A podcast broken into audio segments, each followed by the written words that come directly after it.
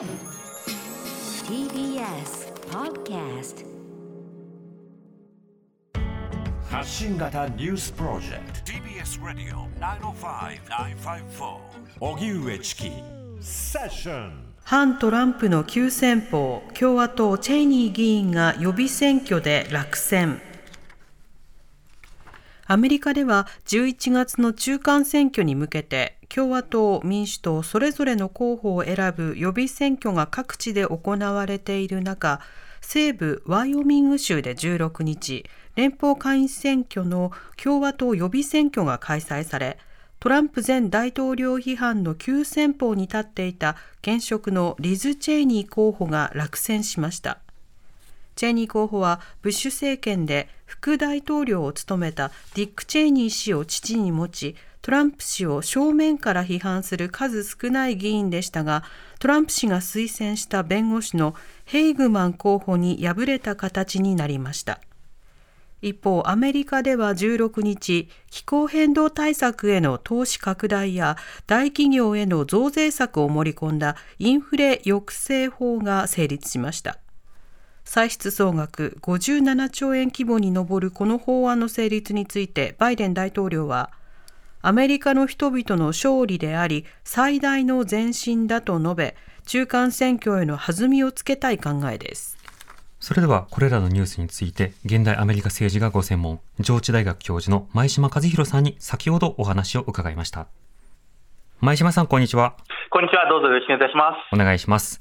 さて今あの共和党民主党それぞれ予備選挙が行われているという状況ですけれども、はい、改めて今の状況どういった作業が行われているんでしょうか？うんえー、アメリカっていうのは基本的に、まあ、政党の代表同士が11月の、今年の場合は中間選挙ですが、そこで戦うんですよね、はい、その前の段階の党の代表を決めているのがこの予備選で、まあ、3月ぐらいからやってるんですが、8月末ぐらいまでに大体決まっていくと、うん、その流れです。はい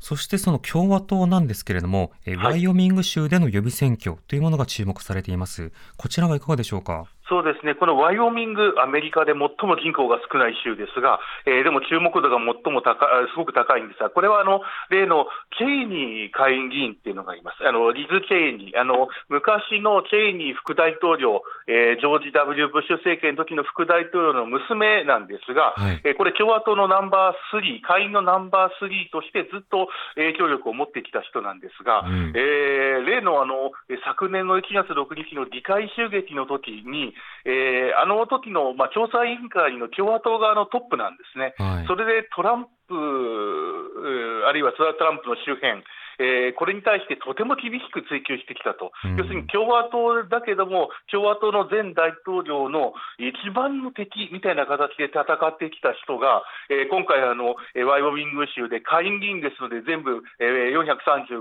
えー、毎2年、えー、とこう選挙あるわけですが、はい、えー、とこれ、その予備選で簡単に言うと、このケイニーが負けたという流れなんですね。これあの予備選、いろんな流れがありました、今の話でいくと、えー、こういうことなんですね、この予備選もチェイニー対トランプだったんですね、はい、えー、トランプがヘーゲマンという、あの昔、知事選に出て負けた女性の候補を擁立して、えー、チェイニーは、お,、えーと、お前たち、えーと、ワイオミングの人たち、えー、チェイニーに言ってやれ、えー、お前はファイヤーだ、お前はクビだって言ってやれっていうような、例のあの、えー、テレビ番組ですね、トランプがやっていた、あの話を使ってずっとずっと煽っていて、はい、えー、その煽りの結果、やっぱり、えーと、ワイオミングっていうのはとても共和党が強いところでありますが、トランプ支持者も多いところなので、えー、このチェイニーが負けたっていうのが今日の流れですね。今なおトランプ氏の影響力というのは大きいんでしょうか？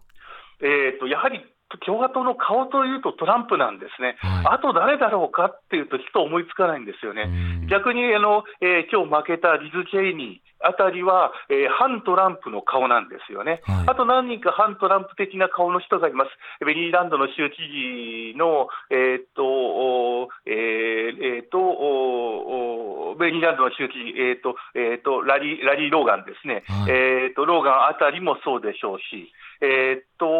あとはロムニーですね、うん。2012年の大統領候補だった、このあたりもそうなんですけども、えー、っとこの何人かが共和党の反トランプの顔はありますが、やっぱり中心がまだトランプと、えー2020年の大統領選挙で負けても、まだあー影響力があるっていうふうに見た方がいいですよね。うんで今回のトランプが擁立した候補、このえーチェイニーに対してヘゲマンを擁立したわけですが、はい予備選の勝率はやっぱり9割以上なんですようね。んなるほど。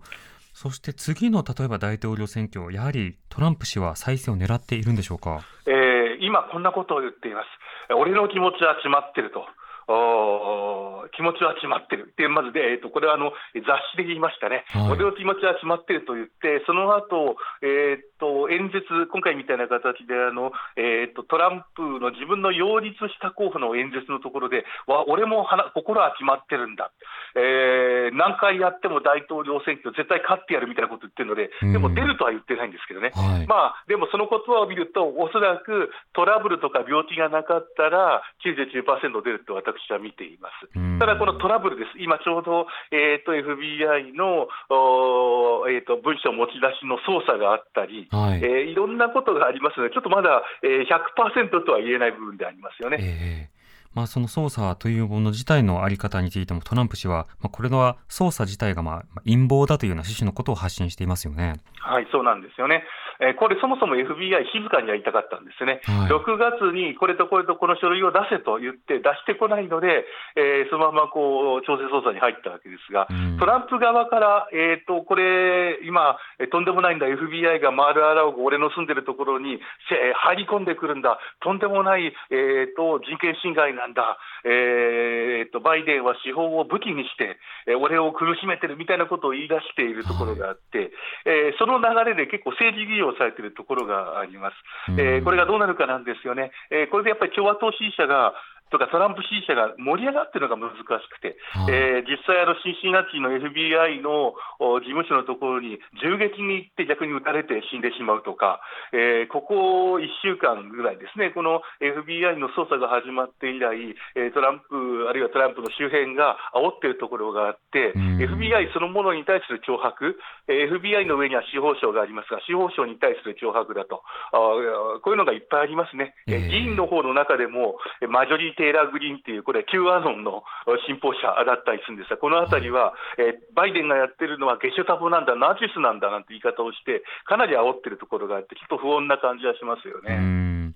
そのバイデン政権については今後、あ今度、えーインフレの抑制法案の可決に至るということになりました、あの大規模な予算をそこに紐付けています。こちらについてはいかがでしょうか？これ、インフレ抑制法案という苦し紛れのタイトルなんですが、これ、あれなんです、簡単に言うと、医療,、えー医療保険といいますか、はい。えー、とおヘルスケアですね、医療保険、まあ、医療のお充実のところと気候変動という、これ、医療の充実、まあ、子育て支援も入ったんですよ、最初は、えー気候変動とか、これ、そもそもの公約なんですね、ええ。残された公約をなんとかここで通したという形です。えーうん。だいぶ額は減りました。えー最初は本当に1.7兆、おー1.75 75兆ドルと、もう数字がもう落ちすぎて、えーこう言えないぐらいの数字なんですが、はい。えーこれからだいぶもう4分の1ぐらいになった形ですが、なんとか通りました。うん。ですので、こういうことなんですね、えー公約をお1年目の夏までに通した大統領ってかなり記憶にないんですね。はい。えーおそらくもう70年代、60年代ぐらいま戻ると、人によっては60年代の、えーリンドン・ジョンソンぐらいまで戻ると、その意味ではとてもうまくやってるっていうふうには見えるんですが、とはいえ、これがどう選挙に生かされるかと、えー中間選挙っていうのは投票率50%なので、怒った有権者がえーどれだけいくかっていうところがポイントになってしまう残念なところがあって。ええ。えー今回の FBI のことで、共和党支持者が盛り上がってくるかもしれません。ただ、はい。大前提として、例の、えー、と6月末のロー対ウェイト判決、人工妊娠中絶のが、えー、と州によって禁止していいという最高裁判決以降、共和党とんでもないよね、その裁判官を選んだ共和党、特にトランプ政権、とんでもないよねっていうような話で、かなり民主党側が怒ると同時に盛り上がっています。例えば、えーとですねえー、キャンザスというとっても保守なところで、えー、妊娠中絶をやめさせる、えー、大きな投票があったんですが、それをかなりの15%かな、えー、かなりの投票の差で民主党側といいますか、えーと、妊娠中絶容認派がひっくり返していますので、はい、今、盛り上がっているのが民主党だったんですが、えー、ちょっと共和党側の怒り、トランプ支持者の怒りがここに出てきて、ちょっと読めなくなってきていますよね。なるほど。またバイデン政権の今の支持率というのはいかがですか、えー、バイデンそのものの支持率は、私も同じこと言うんですね、バイデンの支持率はよくありませんと、30代後半、あるいは40代の頭です。ただ、この数字、えーと、2018年ですね、中間選挙があったのは、2018年の夏のトランプの数字と全く同じなんですよね。分極化の時代ってどうしても共和党支持者は共和党の大統領に民主党支持者は民主党の大統領に対して高い期待をするので逆に例えばバイデンですと、えー、民主党支持者のバイデンの支持率は8割を超えていますが、共和党支持者のバイデンの支持率は5とか4とか3。ぐらいなんですね、えー、これが逆だったわけですね、トランプ時代には。ということで、この数字、あまり私は当てにはならないっていつも言っています、えー、全体から見ると低い、ただ分極化の時代でこういうことはよく起こると、えー、オバマ政権の最後の方もちょっと似た感じでしたね。なるほど。わかりました。前島さん、ありがとうございました。ありがとうございました。上智大学の前島和弘さんにお話を伺いました。